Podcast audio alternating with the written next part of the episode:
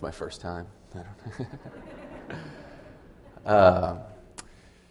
Well, it's good to be with you this morning. I'm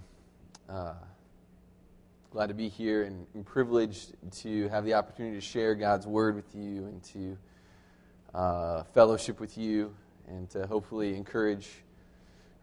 encourage each other as we hear from the Lord this morning. So let's just let's open up in prayer before we get started. So, Father God, we just lift our hearts to you. God, we give you this time. We give you this service. Lord, we just dedicate every word that comes out of my mouth and every thought that is in here to you. Lord, I pray that you would just invade us with your presence. God, that during this time that we would be touched and we would be changed. Father, and we would be just covered in your gospel, that we would go out from here encouraged and strengthened. Father God, encourage our hearts. Lord, strengthen us. We love you, Father, and we give you praise and glory in Jesus' name. Amen. All right, let's go ahead and get started. If you have your Bibles, turn to Matthew chapter 14. We'll start in verse 25. And this is the story that is very familiar to all of us. It's Peter walking on the water. Let's get started, and it says, "During the fourth watch of the night, Jesus went out to them, walking on the lake. When the disciples saw him walking on the lake, they were terrified. 'It's a ghost,' they said, and cried out in fear. But Jesus immediately said to them, 'Take courage, it is I. Don't be afraid.' 'Lord, if it is you,' Peter replied, 'tell me to come to you on the water.' 'Come,' he said. Then Peter got down out of the boat, walked on the water, and came towards Jesus. But when he saw the wind, he was afraid, and beginning to sink, he cried out, 'Lord, save me.' Immediately, Jesus reached out his hand and caught him. 'You of little faith,' he said, 'why did you doubt?' And when they climbed into the boat and the wind died down, then those who were in the boat worshipped him, saying, 'Truly, you are the Son of God.'" And we're all very familiar with this passage. We've all read it. We've all heard it since we were in Sunday school. But I want to draw our attention to a particular aspect. First I'll start with a question of what was the difference between the Peter who was so filled with courage and zeal and faith, who stepped out of the boat, and the Peter who then began to sink. Because it seems like such a different person in such a short span of time, you know? It seems like all of us, at one point, he's got just this tremendous amount of faith and zeal, and enough to step out of a boat onto stormy seas, and the next minute, he's sinking, and first he's walking, and he's going, everything's good, and then the next minute, he's sinking, and I asked myself, well, what is the difference between the Peter that steps out of the boat and the Peter that is sinking? And the sentence that catches my eye when I ask this question is, "But when he saw the wind, he was afraid and began to sink." And the necessary action of seeing the wind in the waves is not seeing Jesus. Is that when he sees the wind in the waves, he is not looking at the one that inspired him to step out of the boat. Because when we're looking at Jesus walking on the water, it's amazing. We are filled with wonder and faith and awe. And then when we take our eyes off of Jesus, when we start to look at those situations in our lives, the wind and the waves that are surrounding us, all of a sudden we begin to sink. We begin to lose faith, do we not?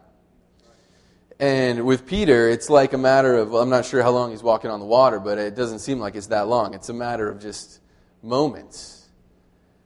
And so often I feel like that also, that one moment I can be full of faith looking at Jesus, full of confidence and assurance in my salvation. And the next minute I can look away and be filled with fear and doubt. And it's not, it doesn't take a long time. It's just briefly, you know, that we look away and we're filled with fear and doubt. And so this morning I want to call us back to turning our eyes and looking at the one who has inspired us to faith, the one who has called us out of our boats. And I want to redirect our attention to be looking at Jesus again this morning.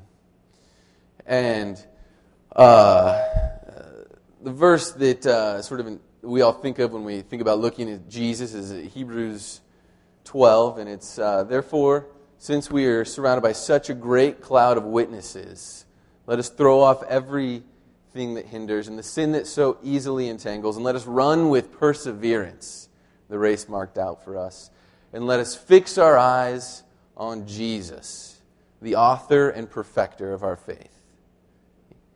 Such a good verse, such a good encouragement, is it not? Let us fix our eyes on Jesus, the one who authors our faith and the one who perfects it.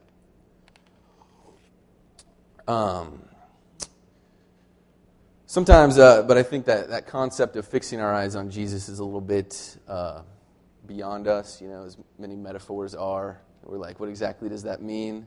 How do we apply that? And so I want to take a moment to just talk a little bit about the action of fixing our eyes on Jesus.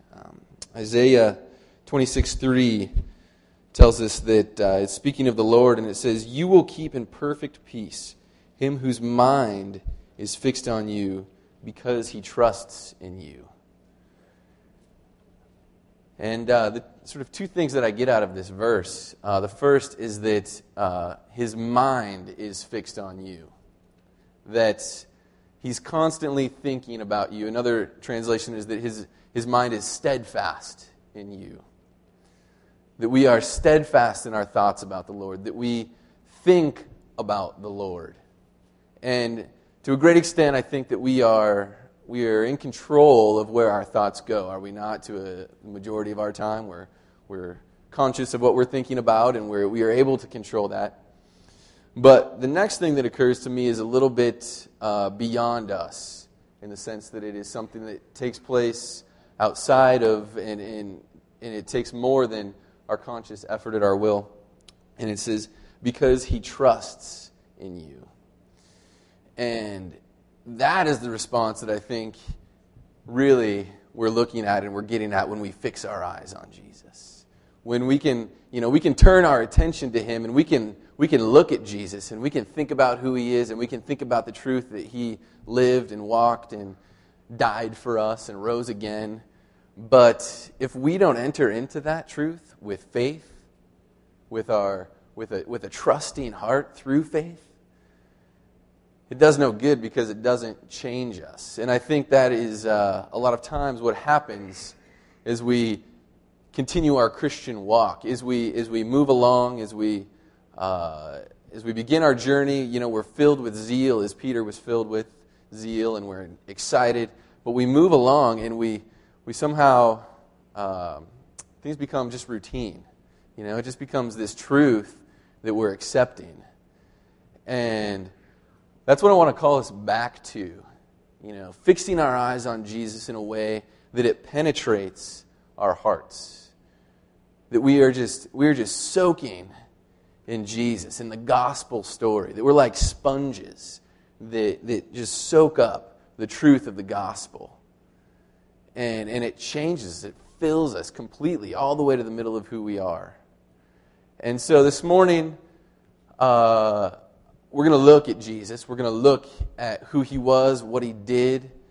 And what I want most of all as we look at these things is for us to be called back to that place where we are filled with joy and thankfulness and praise for who Jesus is and what he has done for us, in a way that it changes us, in a way that we fix our eyes on Jesus and we trust in him because we're filled with faith. And that's the second step, is we can look to Jesus, but it's up to God to fill us with the faith that trusts, is it not? That we can, out of our will and out of our intention, turn our eyes on Jesus. But in some ways, it's out of our hands, then, our faith. Because it says that Jesus is the author of our faith. And so, in some ways, we're taking a step of faith this morning as we turn our attention to Jesus. Because we're trusting that He will meet us and that He will fill our hearts. And so, that's been my prayer as I've been preparing, as I've been thinking, is that He would meet us here this morning and that we would be encouraged and that we would go from this place having soaked in the gospel, having been filled with the truth and the knowledge of Jesus. Amen? Amen. So, as we turn and as we look at Jesus, I think there's three ways that I want to take us there, and that is looking at Jesus in His life, in His death, and again in His resurrection. So first, let's turn our eyes to Jesus in His life and who He was. And the great creeds tell us, particularly the Nicene Creed, that Jesus was God from God. He was light from light. He was true God from true God.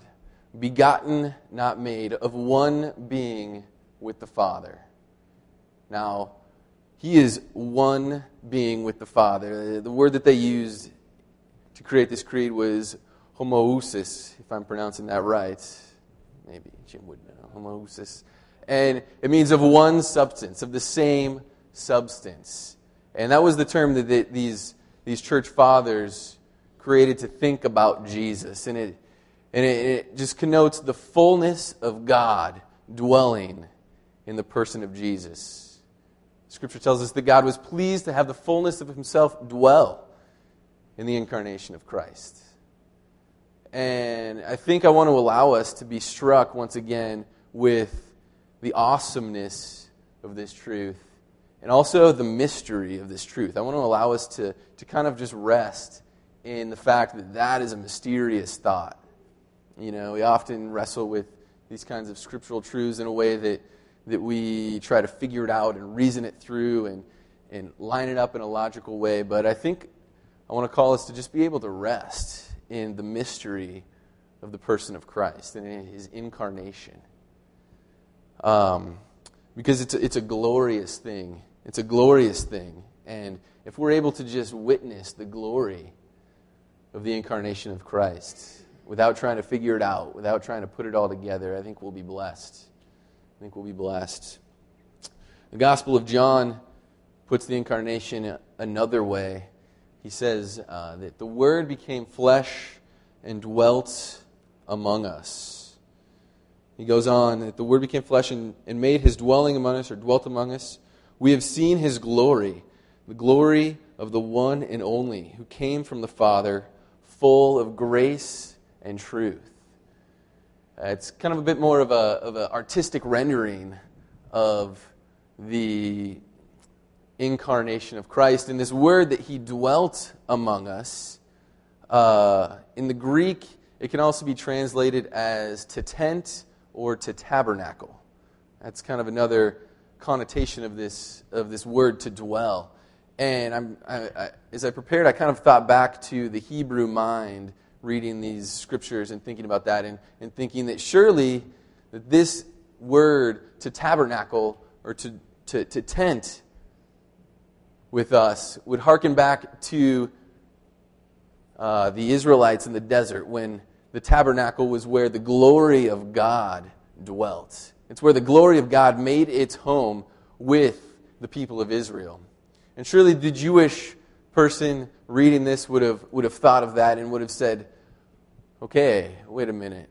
You know, here's the tabernacle. This is where the glory of God dwelt when He was with us. And now John is telling us that the glory of God is dwelling in the same way in the person of Jesus Christ. What does that mean? What does that mean that God's glory is dwelling in the person of Jesus Christ? It's an incredible thought.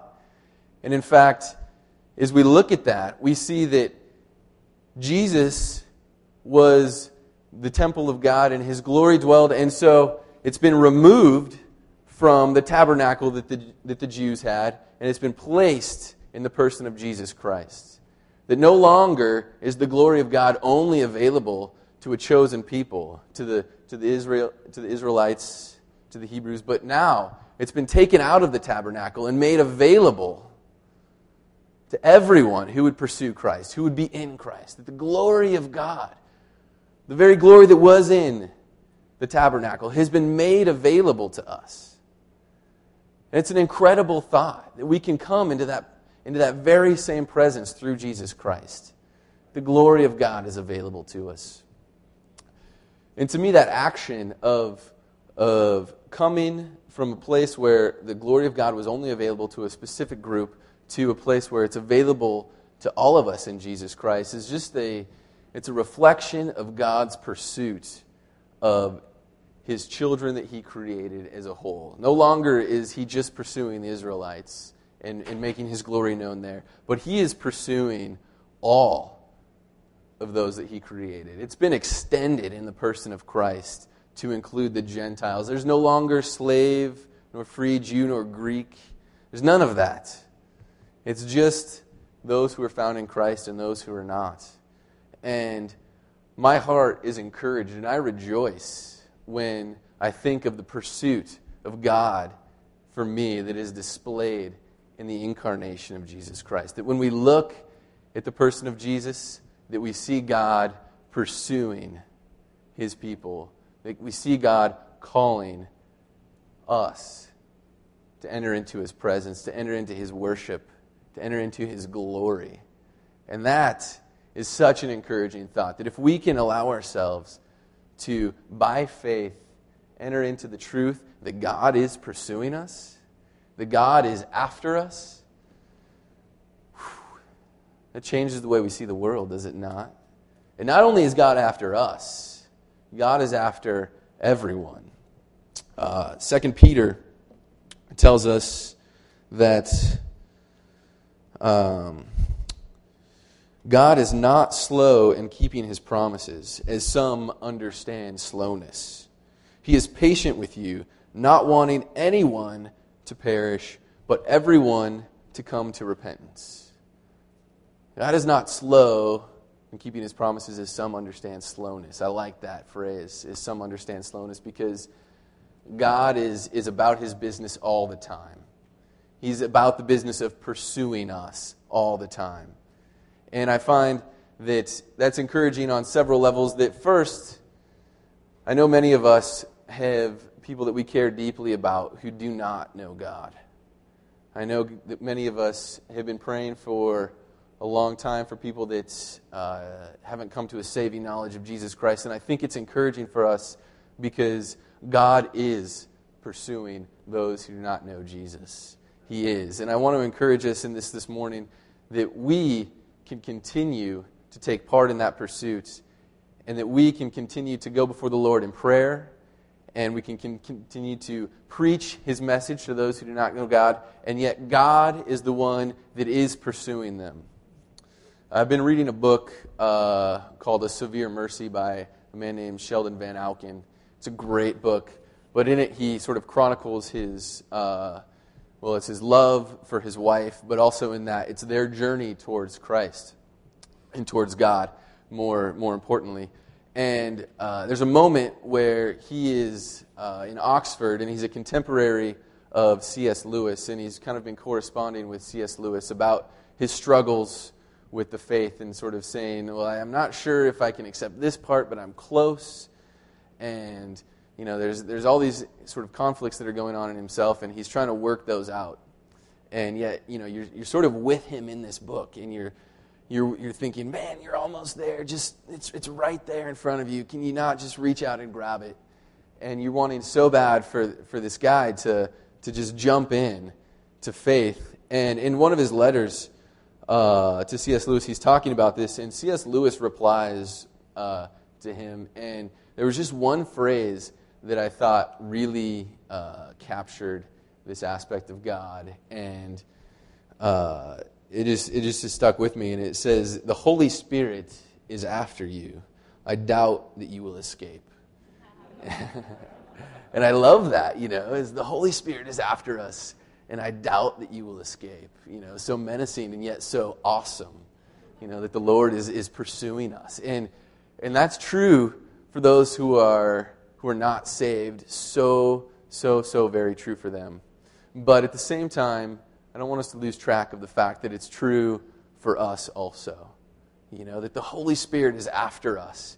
And I doubt that we're going to escape the Holy Spirit, because He is the best pursuer in the world, basically. He's the one that is going to get what He wants from us. And that's a comforting thought for me. And I hope it's a comforting thought for you also. That God is pursuing us, and He wants us. He wants us to be in relationship with Him. So, as we look at the incarnation of God, we can see God coming down in the fullness of His glory and pursuing us, in the fullness of who He is. And I want us to just relish in that this morning, the fact that God pursues us. And I want that to hit home with us, so that it changes the way we see this life, the way we see other people, the way we see ourselves in relationship to God. Next, let's move on to Jesus in His death. And this is one that I think we as evangelicals struggle with. I don't think that we spend enough time thinking about Jesus Christ in His death. In fact, a phrase that I have come across in my studying was the crucified Lord, or the crucified Christ. And that didn't sit well with me as I was thinking about that, because I thought, well, no, our Lord is not crucified. Our Lord is resurrected. We know the end of the story. He's been resurrected, and so how can we say that He is the crucified Lord when He's been resurrected? And yet, I think that Christ in His death is something that we ought to give our full attention to. In fact, it came to me that Christ in His death is our example in this life. That is, we look to follow Christ. That where we are looking to follow Christ is Christ in His crucifixion, in His death. Often I think we just run past the crucifixion into the power and authority of the resurrection. But if we ourselves aren't crucified with Christ, if we don't die with Him, how then can we be raised again with Him in power and authority? The two go hand in hand, and in fact the one always precedes the other. And so, as we turn our attention to Jesus, our crucified Lord, let us lift that up as the example that we are to follow. Let's lift Jesus in His death as the one that we're looking to, because the truth is that we want to run to the end of the story. We know the end of the story, that we will be redeemed and that we will be raised again with Him. But the truth of the matter is that we aren't living in the end of the story. We're living in the midst of a place where we are constantly having to die to ourselves, in a place that we are constantly being called to follow Christ in His death, so that we may be one day made perfect at the resurrection, but we are not there yet. And so as we look at Jesus Christ in His crucifixion, we're looking at the one that we are to be obedient to. That even as Christ said in His crucifixion, it's the fulfillment of His phrase, Lord, not my will, but yours be done. It's the fulfillment of His desire in that. And I think that ought to be our heart as we come to the Lord, as we seek to be servants of the Lord, that our heart and our cry should be, Lord, not my will, but yours be done. And in that statement, in that desire, We are constantly having to put ourselves to death. We're constantly having to put down the old man in hopes that the new man will be raised again in us. And yet that's constantly having to happen. And so as we turn our eyes to Jesus, as we look at Him, I think that Jesus is the crucified Lord, calls us to look to Him every single day that we live. That as we turn our eyes to Jesus, we ought to do this every single day that He has given us life. Because this is the process that will cause us to be raised again with Him in the hope of glory. And yet we're living in the midst of sin, in the midst of our selfishness, in the midst of the old man constantly rising up in us. And Jim gave an inspiring message about the freedom that's found in Christ last week. And I think that is such an important aspect of our walk with God. And yet it always, the freedom always takes place when we say, Lord, not my will, but yours be done. When we are not the center of our own world. When we put Christ on the throne. And so, as we look at God, and we look at Christ in His crucifixion, the first thing that we see, I think, is our example in obedience to the Lord. But the second thing I think that we always must see when we look to the crucified Lord is the sufficiency of His sacrifice to remove our sins. Amen? That when we look to Jesus on the cross, and as we see Him as the example and we're struggling with that and we say, I know what I should do, but I don't do it. What a wretched man I am. That we also look to the crucified Lord and say, Lord, your sacrifice is sufficient to cover those parts of me that are imperfect. That when I say, Lord, this is what I should do, but I walk the other way, that we look to the crucified Lord and say, God, your sacrifice was enough. It was sufficient for me, and I don't claim to be my own Savior. I don't hold on to my own ability to save me. I don't hold on to my own goodness. And I don't claim my sin is bigger than your sacrifice. And I don't claim my sin is more than you can handle. And I, Lord, by faith, I accept what it is that you've done on the cross. And so as we look at the crucified Lord, we see that example, but we also see the place that Jesus took for our sins. And I think our proper response ought to be that it wells up in us just this tremendous amount of joy and worship when we stop and we really are aware of the depth of our own inadequacy, and yet the depth that is deeper still in the sufficiency of Christ's sacrifice. And it's just a tremendous thought that when we slow down enough to really by faith enter into the truth of that, that it changes us. It totally alters the way we think about ourselves and the way we think about other people. And so I want to call us to that this morning. I want to call us to thinking about the incarnate Lord and His pursuit of us. I want to call us to think about the crucified Lord and the depth of our own inadequacy to follow and be obedient, and yet the sufficiency of His sacrifice. And if we can enter into that this morning, we will be so blessed.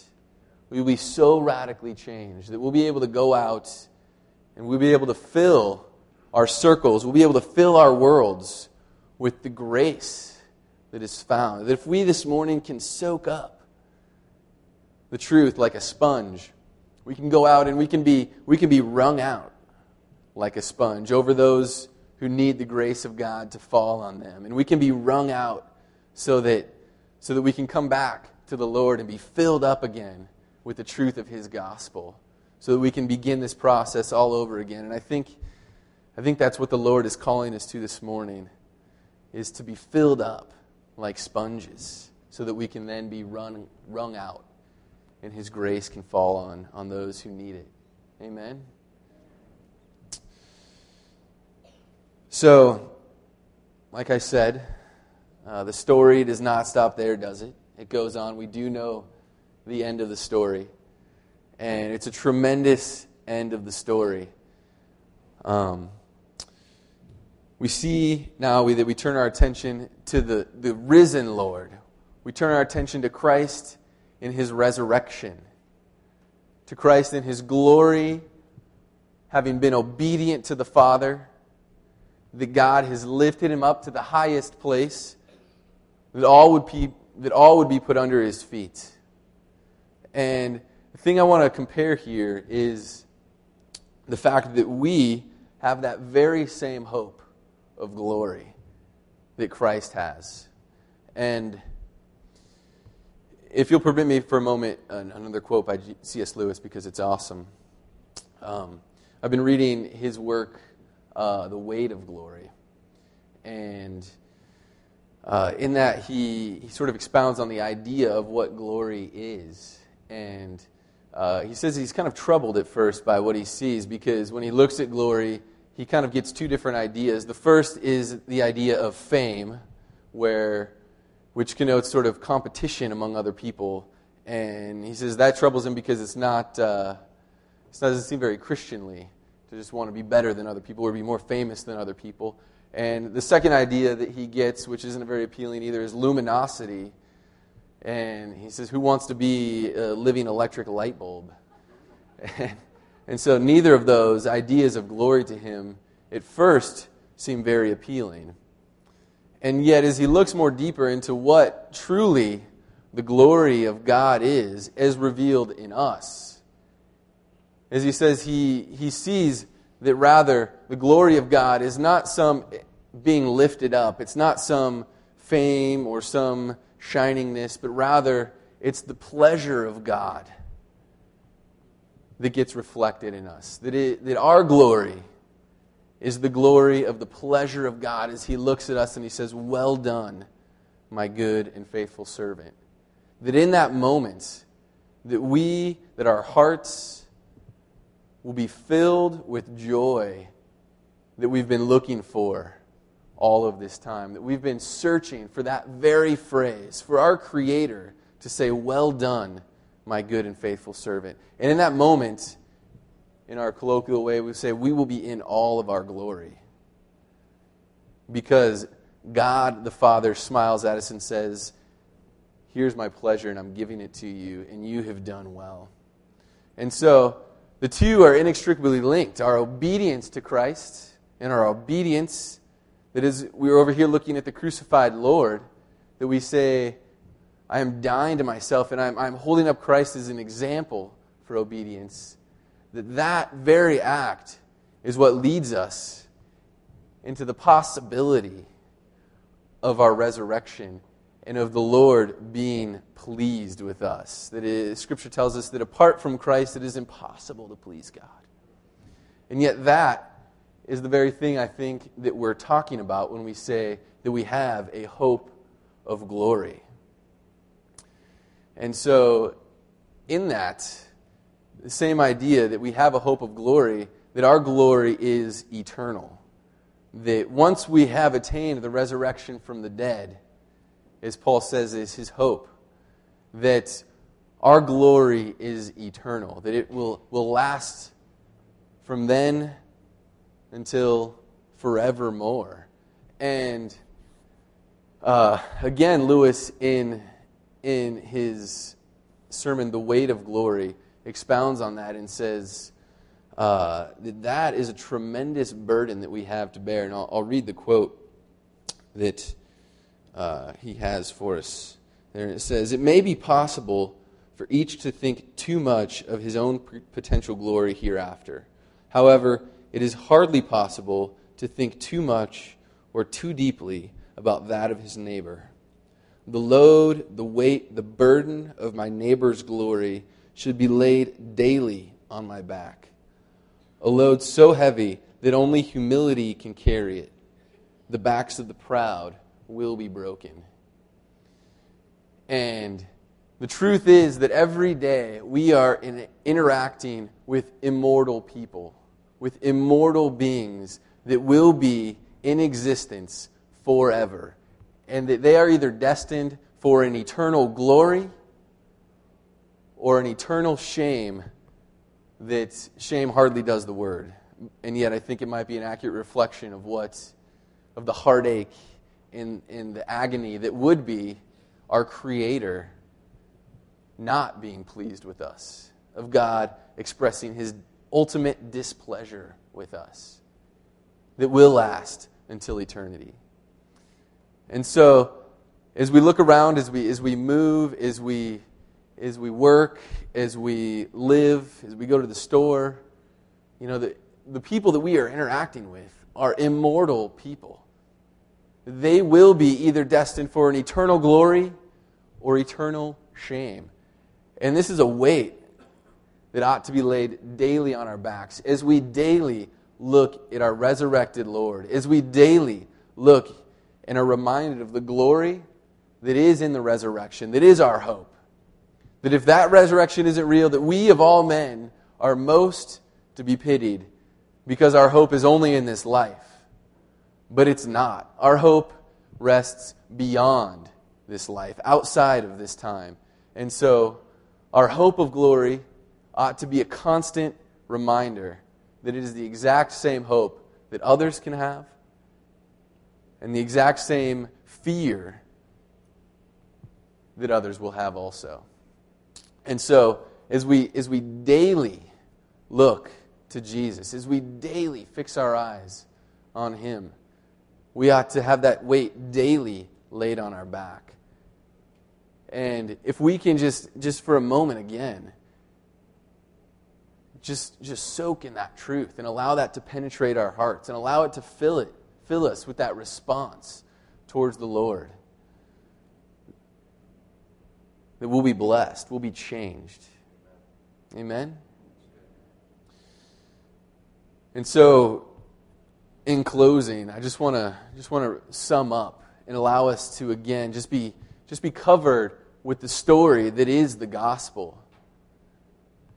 That we have an incarnate Lord who is pursuing us. That we have a God that has come down and has sought those that He loves tremendously. And in doing so, He's gone to the cross, that He may take our inadequacies, that He may take all of our shortcomings, that we may follow Him in His resurrection, that we may